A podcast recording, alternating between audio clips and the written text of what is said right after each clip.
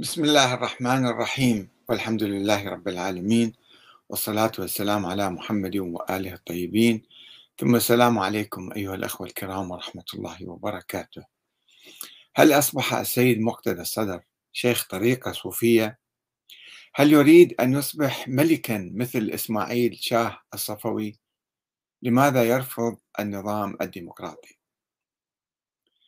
في الحقيقة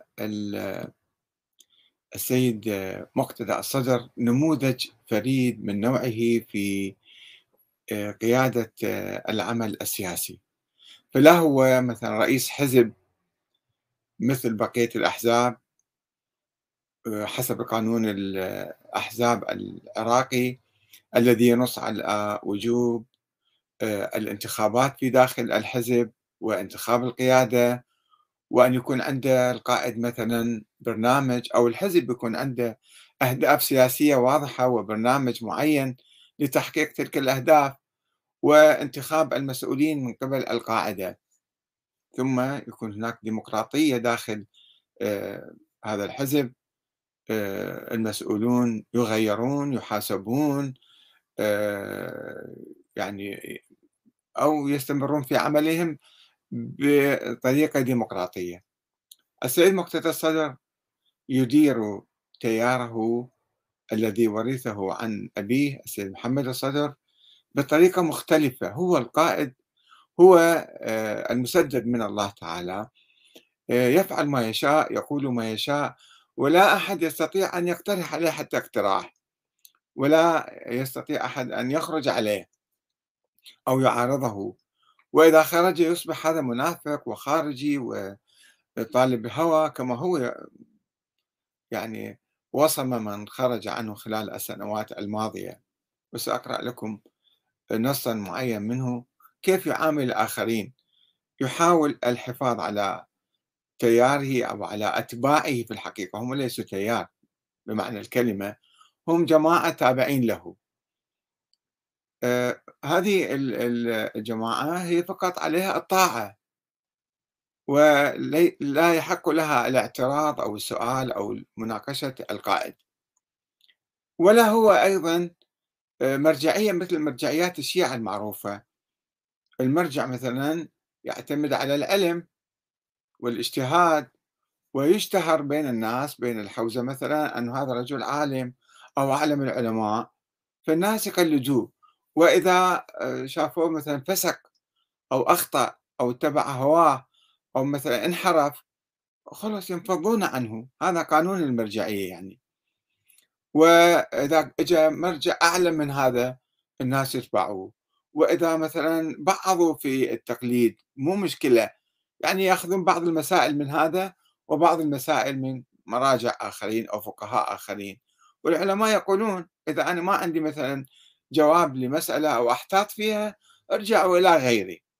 فما في عبودية في المرجعية. ما في نوع من يعني وجوب طاعة هذا الإنسان مدى الحياة.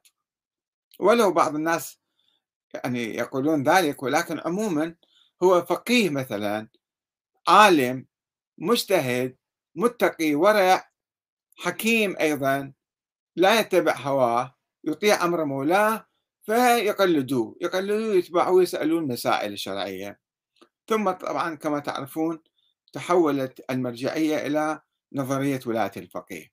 يعني صارت حكومة وصار حاكم. وبعض الفقهاء يقولون نحن مثلا نواب الإمام المهدي العامين ونحن الحكام الشرعيون.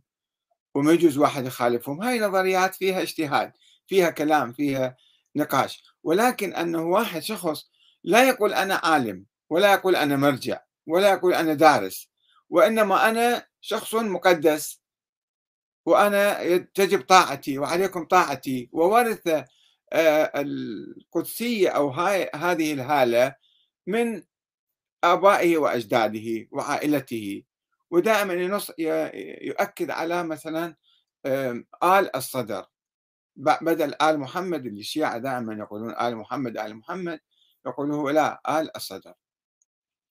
آه، يوم ثمانية شوال من هذا الشهر قبل أيام يعني نشر آه، السيد مقتدى الصدر آه، بيانا أو تعهدا كتبه بخط يده وهو في عناصر إيجابية حلوة كثيرة يعني يوصي الناس بطاعة الله وتجنب المعاصي ومخالفة التطبيع معاداة التطبيع وعدم الفساد فيها نقاط إيجابية كثيرة في آه، هذه الرسالة أو في هذا التعهد آه، ولكن فيها أيضا نقاط ملفتة في الحقيقة. هي تأتي ضمن سياق طويل من طريقة إدارة السيد مقتدى الصدر لجماعته ولأتباعه تشبه أنا أشبهها تقريبا بالطريقة الصوفية. وكما تعرفون أن السيد محمد الصدر نفسه وتيار الصدر عموما في كان ملامح سلوكية ملامح عرفانية ملامح مثلا آه، أقرب للصوفية. وهذه طريقة الصوفيين طريقة الطرق الصوفية يتبعون زعيمهم ويتوارثون الزعامة أيضا. يعني الزعامة لا تقوم على آه، العلم أو الأهمية مثلا الخاصة لهذا الشخص وإنما هذا ابن فلان هذا ابن ابن ابن ابن فلان وهكذا.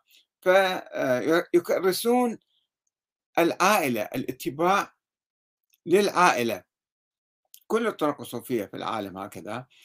آه، وأيضا حتى بعض المراجع آه، المرجعيات الشيعية مثل الشيخية آه، هم أيضا عندهم اتباع شخصي عائلي يتوارثون الزعامة في سلالة معينة.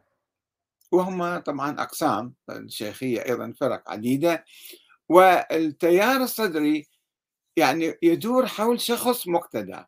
لا يقولون هو مجتهد ولا يقولون هو عالم ولا يقولون أي شيء من هالقبيل وإنما هذا ابن السيد محمد الصدر وهو عنده كاريزما معينة يحبوه حب شخصي ويتبعوه اتباع شخصي. مهما قال مهما فعل يقول لهم اذهبوا للأمام تقدموا يتقدمون تأخروا يتأخرون. كما رأينا العام الماضي في احتلال المؤسسات الدستورية العراقية البرلمان والحكومة ورئاسة الجمهورية وعلى وشك أن يخوضوا حربا يخو يعني يقوم بانقلاب عسكري كامل في العراق. ثم فجأة أمرهم بالانسحاب. فانسحبوا. وأمر نوابه بالبرلمان 70 نائب 73 نائب عندهم مرة واحدة انسحبوا من البرلمان. وهم ما عندهم رأي ما عندهم يعني مناقشة أنه لماذا إحنا رشحنا ولماذا ننسحب؟ هذا القرار قرار فردي. هذه مو طريقة حزبية مو طريقة ديمقراطية. في نظام ديمقراطي عندنا وعلى كل حزب أن يكون ديمقراطيا. هكذا القانون يعني يقول. ولكن معظم الأحزاب هي أحزاب ديكتاتورية ولو أحيانا تمارس نوع من المظاهر الديمقراطية تقول مثلا عقدنا مؤتمرا عاما وانتخبنا قيادات بالطريقة الديمقراطية. هكذا يقولون. ولكن السيد مقتدى حتى هذا الشيء لا يقوله.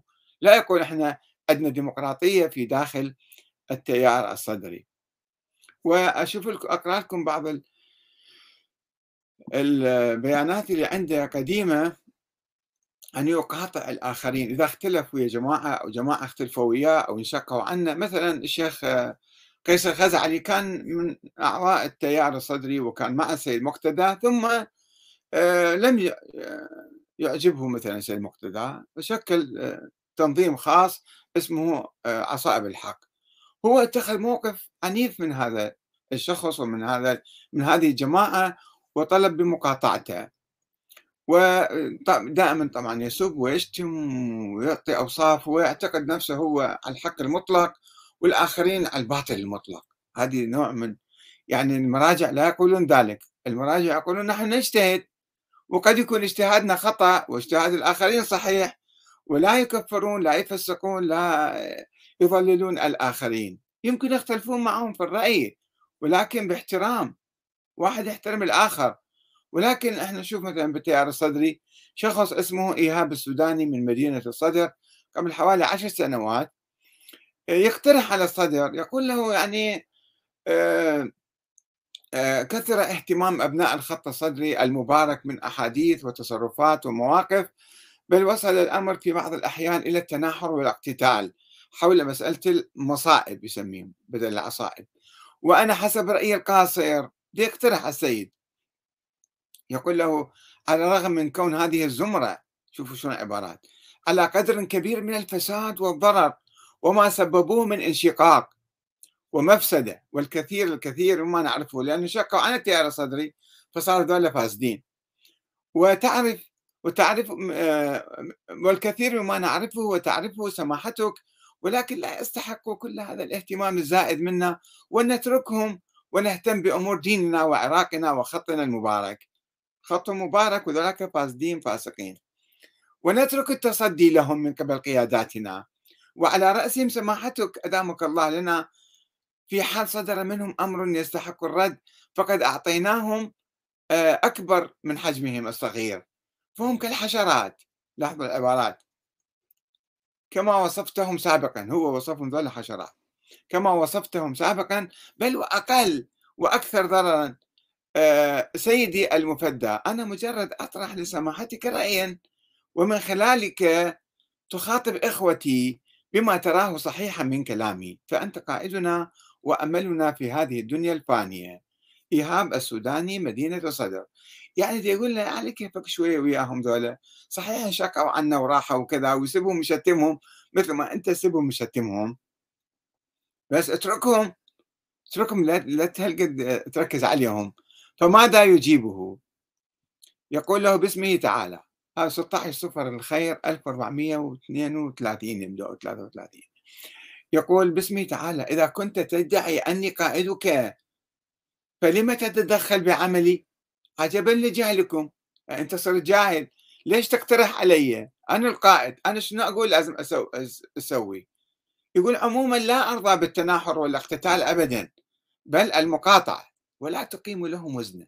أخوة مؤمنون مجاهدون آه، عراقيون. يعني أنت اختلفوا معك اختلفت اختلفت معاهم.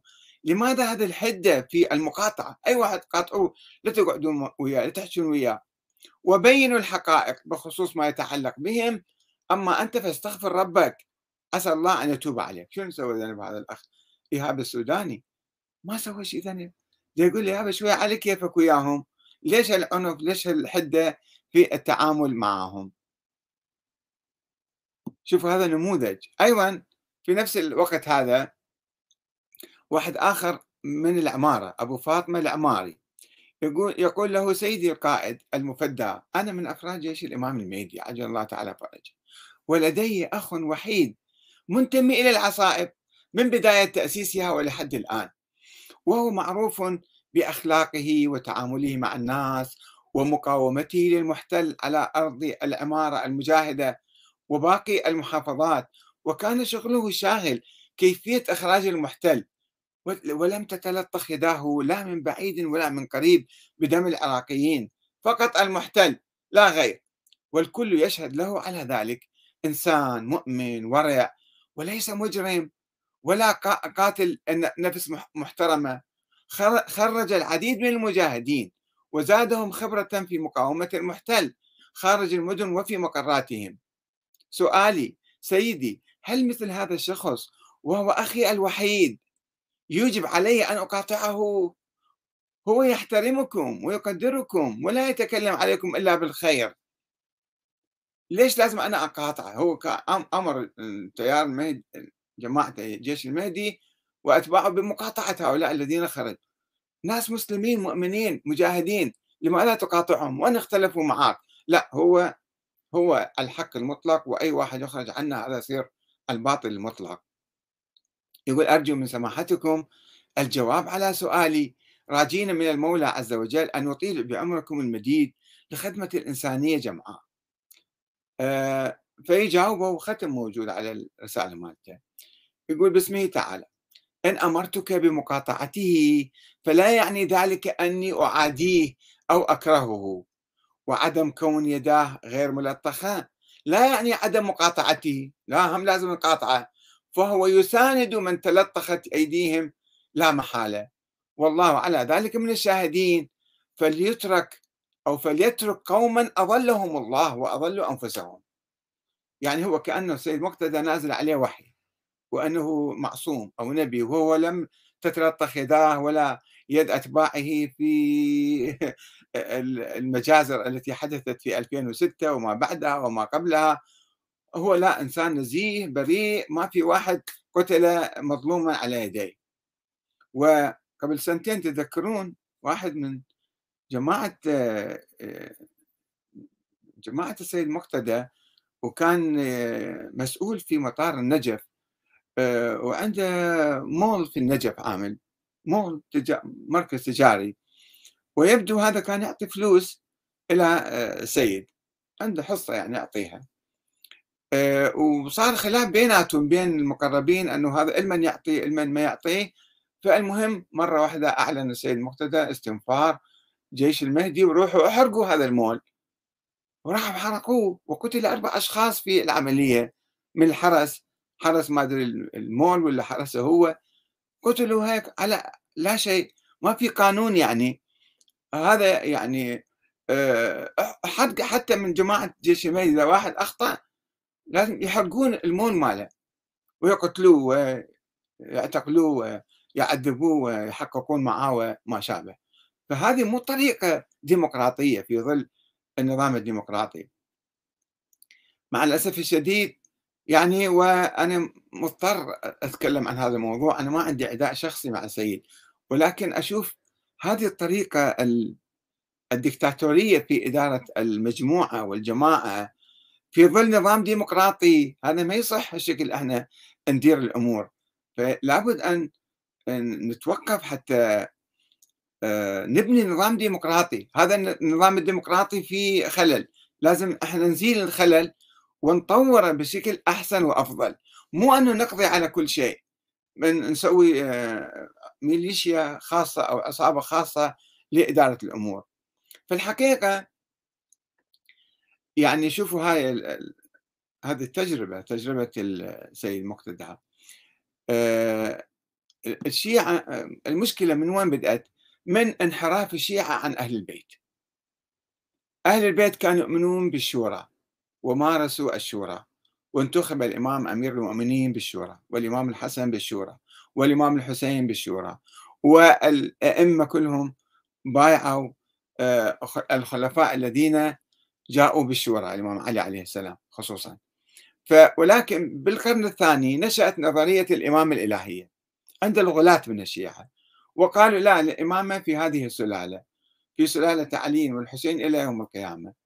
وهاي النظرية مثالية وخيالية ووهمية فواجهت عقبات في بدء نشوئها وصار لها خلافات وتفرق وتفرع وشعب وصارت مذاهب عديدة إسماعيلية وواقفية وفطحية وكذا وكذا وأيضا موسوية. الموسوية ورا 100 سنة تقريبا أيضا وصلوا إلى طريق المسدود والإمام الثاني عشر غاب ما موجود ما حد ما شافه منذ ذلك اليوم ووقع الشيعة في أزمة. الشيعة الاثنى عشرية الذين اعتقدوا بوجود إمام في السر للإمام الحسن العسكري هؤلاء وقعوا في أزمة أنه ماذا نفعل في هذه الفترة في فترة الغيبة الصغرى أو الكبرى. قالوا يجب أن ننتظر ولا نقوم بأي عمل. فلأنه الله معين إمام وهذا الإمام موجود. إحنا مو شغلنا أن نقوم بدور الإمام. ما يجوز حرام هذا. اقرأوا كتاب الألفين لعلام الحلي وانظروا ماذا يقول هذا آه، الشيخ في مسألة الإمامة أنه لا يجوز لا يقوم مقام الإمام أي واحد. بالأثناء نشأت المرجعية أنه فقط مسائل آه، فقهية أنه يجتهدون في فترة الغيبة يجتهدون ويجيبوا على المسائل الحادثة. فصار عندنا المرجعية بشكلها البسيط قبل ألف سنة أيام الشيخ المفيد والشيخ الطوسي والعلماء اللاحقين. آه، ولكن في مسألة السياسة والحكم كانوا يقولون لا لا يجوز هذا. مرت قرون من الزمن حوالي 500 سنة الشيعة صاروا أكثرية في بعض البلاد مثلا في تبريز في أذربيجان آه، في مطلع القرن العاشر الهجري. كانت هناك حركة صفوية حركة صوفية صفوية حركات صوفية عديدة عند الشيعة ولكن هذه الحركة طبعا كما تعرفون الحركات الصوفية تدور على الشخص يعني آه، السلالة يعني مو مو تعتمد على العلم تدور حول شخص معين. ف وهذه الحركة كانت قديمة مثلا أسسها الشيخ صفي الدين الأردبيلي من أردبيل في تبريز تركي يعني. المولود سنة 650 آه، هجرية يعني. آه، وهو الجد الخامس للشاه إسماعيل. وكان رجلا نشيطا دائب الحركة والسعي استطاع أن يجذب الأتباع حوله في أذربيجان. ثم انتقل الأمر إلى ابنه ثم إلى حفيده صدر الدين خاجة علي سياكوش آه، ونجح أبناء الأردبيلي وأحفاده في نشر المذهب الشيعي الإمامي الاثني عشري والتمكين له بين المحبين والمريدين وصارت لهم قوة وقدرة على المشاركة في الأحداث السياسية في المناطق التي يقيمون بها. وتحولوا من أصحاب دعوة وشيوخ طريقة إلى مؤسسي دولة. وذيك الأيام كان هناك صراع بين الأتراك الحاكمين في إيران وفي العراق. القبائل التركمان يسموهم آه، قرا آه، قيونلو أو آق قيونلو يعني الخروف الأبيض أو الخروف الأسود. هذول كانوا يتعاركون آه، بيناتهم. فقتل جد إسماعيل الصفوي للشيخ جنيد اسمه ابن إبراهيم في معركة دارت بينه وبين حاكم شروان السلطان خليل التركماني.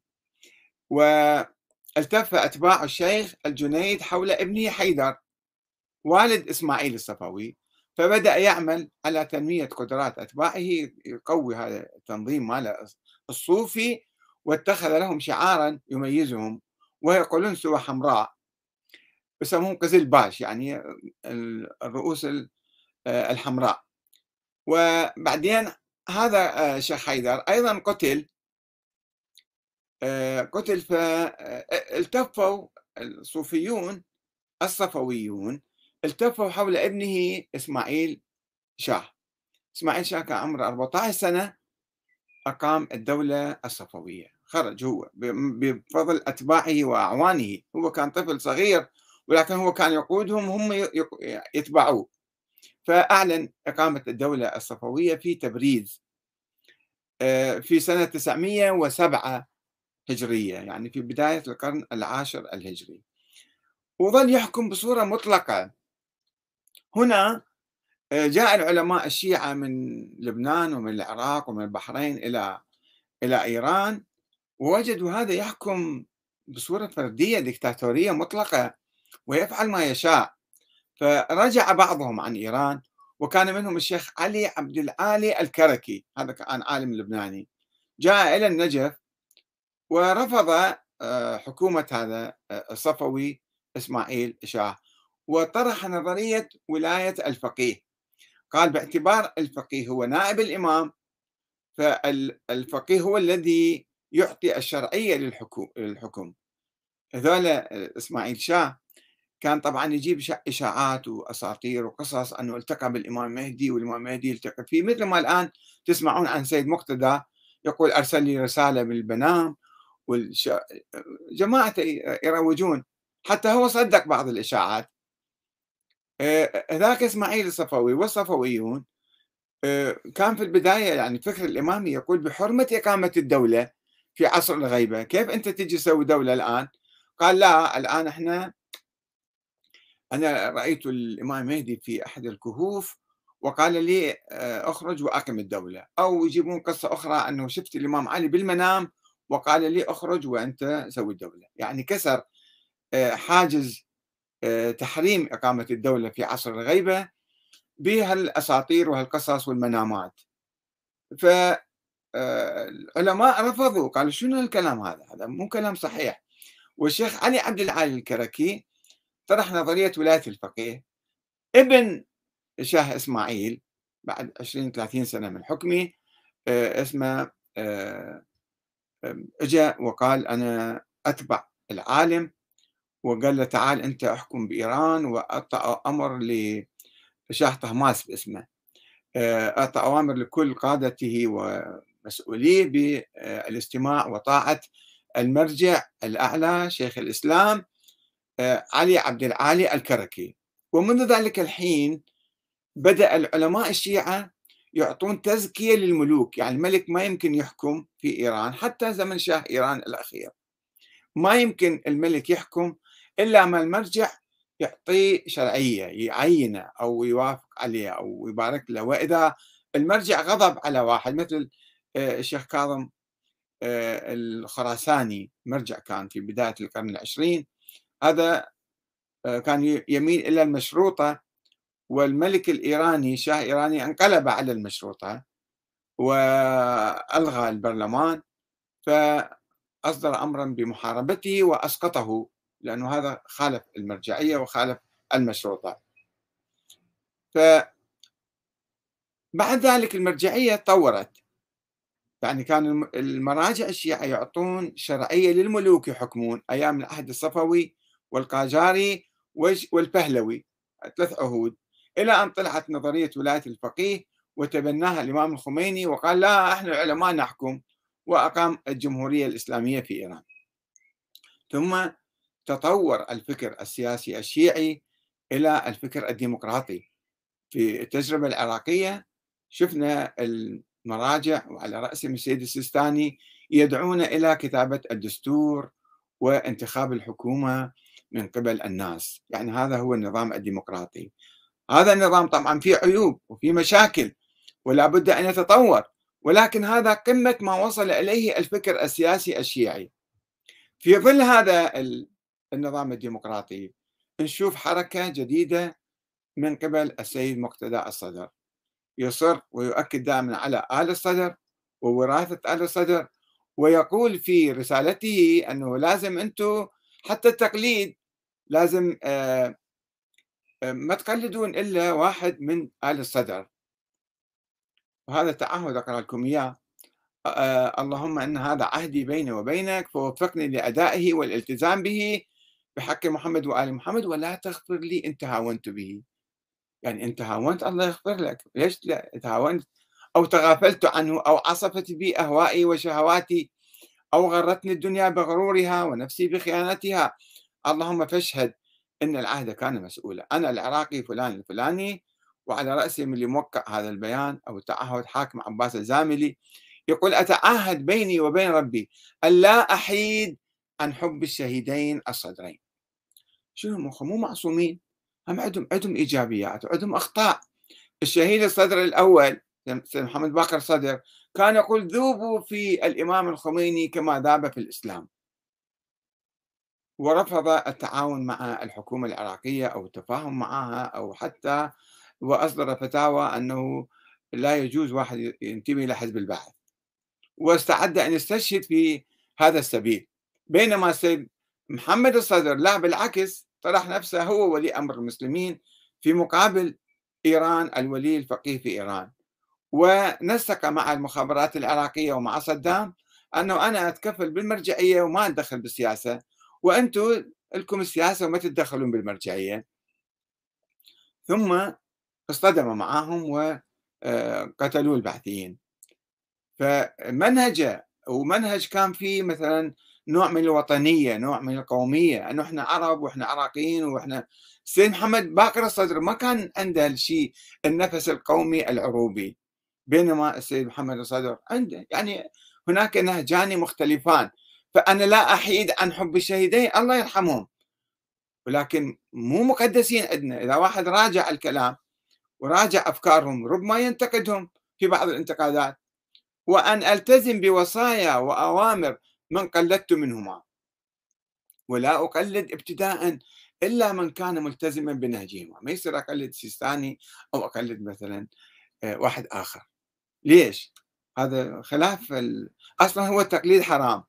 التقليد بدعة. التقليد شيخ الطائف الطوسي كان يقول لا يجوز وغير مبرئ للذمة والتقليد هذا مو صحيح. إنسان لازم يفكر لازم يتبع الناس الآخرين يقلدهم. الآن صاير في التقليد والتقليد مفتوح فليش يتعهد أنه ما يقلد أي واحد غير آل الصدر؟ إلا من كان ملتزما بنهجهما. ليش؟ هذا بدعة في بدعة صارت الآن عندنا. أول شيء التزم بوصايا وأوامر من قلدت منهما. والآن منو القائد؟ وأن ألتزم نهج من قلدت من الشهيدين الصدرين. وأن أخلص له في دنياي وآخرتي. هسه بالدنيا افتهمنا بالآخرة كيف؟ وأن أرد له الجميل في ذريته وأهله. يعني مو فقط واحد واثنين يروحون لا. نظل سلالة مثل الصفويين مثل الصوفيين دائما. في هذه السلالة. طيب هناك حركة فكرية حتى في تي... في داخل التيار الصدري. وشفنا السيد الصرخي مثلا اللي كان جزء من التيار الصدري يعيد النظر في مسألة وجود الإمام الثاني عشر. أنه هذا موجود ولا ما موجود؟ ثم يعيد النظر في نظرية الإمامة. وطبعا هو كان طارح نفسه كمرجع تقليد بطل عن هاي المرجعية. فأنت سيد مقتدى ربما أنت يعني غيرت رأيك. درست موضوع الإمام المهدي وتاريخ الإمام المهدي واكتشفت أنه هاي أسطورة ليس لها حقيقة وما له وجود هذا الإمام. وغيرت نظرك في مسألة التقليد ومسألة الإمامة. فجماعتك شو يسوون؟ يظلون على تعهدهم ولا أيضا يقولون تعالوا غيروا رأيكم. فهذه مسائل يعني ما يمكن حصر الناس فيها. وإجبارهم على اتباع خط معين ويعطي تعهد بالدم. وعلى ذلك أوقع وأبصم بدمي. وأن لا أحيد ما حييد يعني اغلقوا عقولكم يا آه، أبناء التيار الصدري يا جماعة سيد مقتدى ولا تفكروا بعد لا بالتقليد لا بسيد مقتدى لا بالمرجعية لا بالصدر الأول لا بالصدر الثاني لا بالمهدي ولا بالإمامة.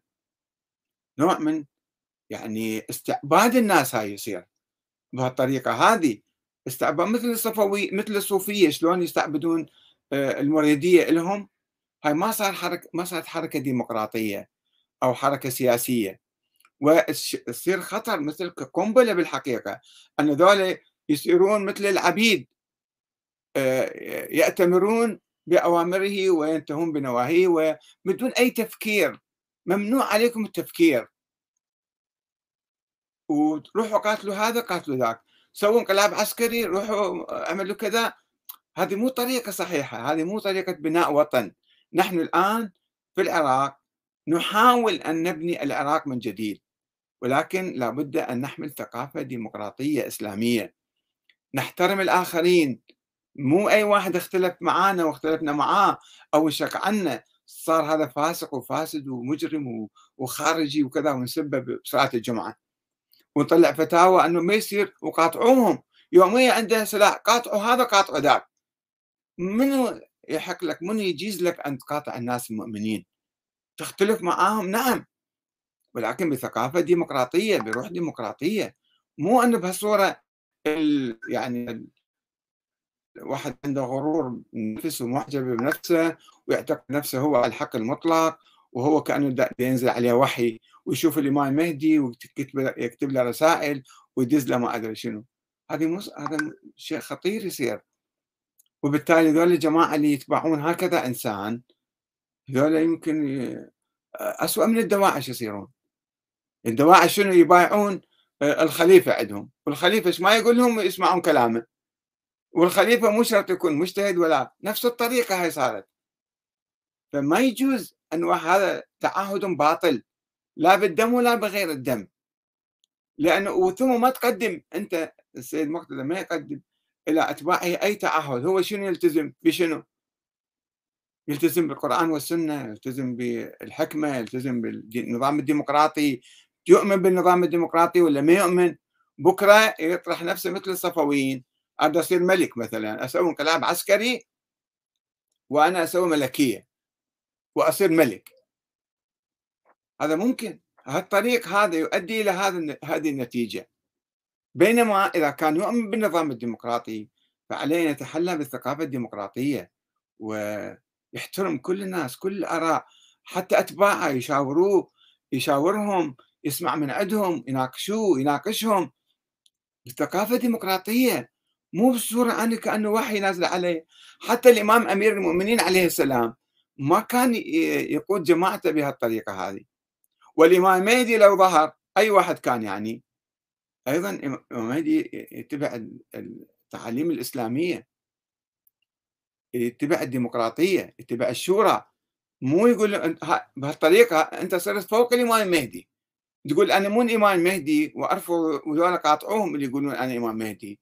ولكن بهاي الطريقة أنت صرت فوق الإمام المهدي الإمام أمير المؤمنين علي بن أبي طالب عليه السلام يقول وهو حاكم كان إني في نفسي لست بفوق أن أخطئ ولا آمن ذلك من فعلي إلا أن يعصم الله مني ما هو أملك به مني. فلا تكفوا عن مقالة بحق أو مشورة بعدل فإن من استثقل الحق أن يقال له أو العدل أن يعرض عليه.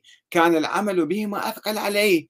إنما أنا وأنتم عبيد مربوبون لرب لا رب سواه. هذه ثقافة الإمام علي.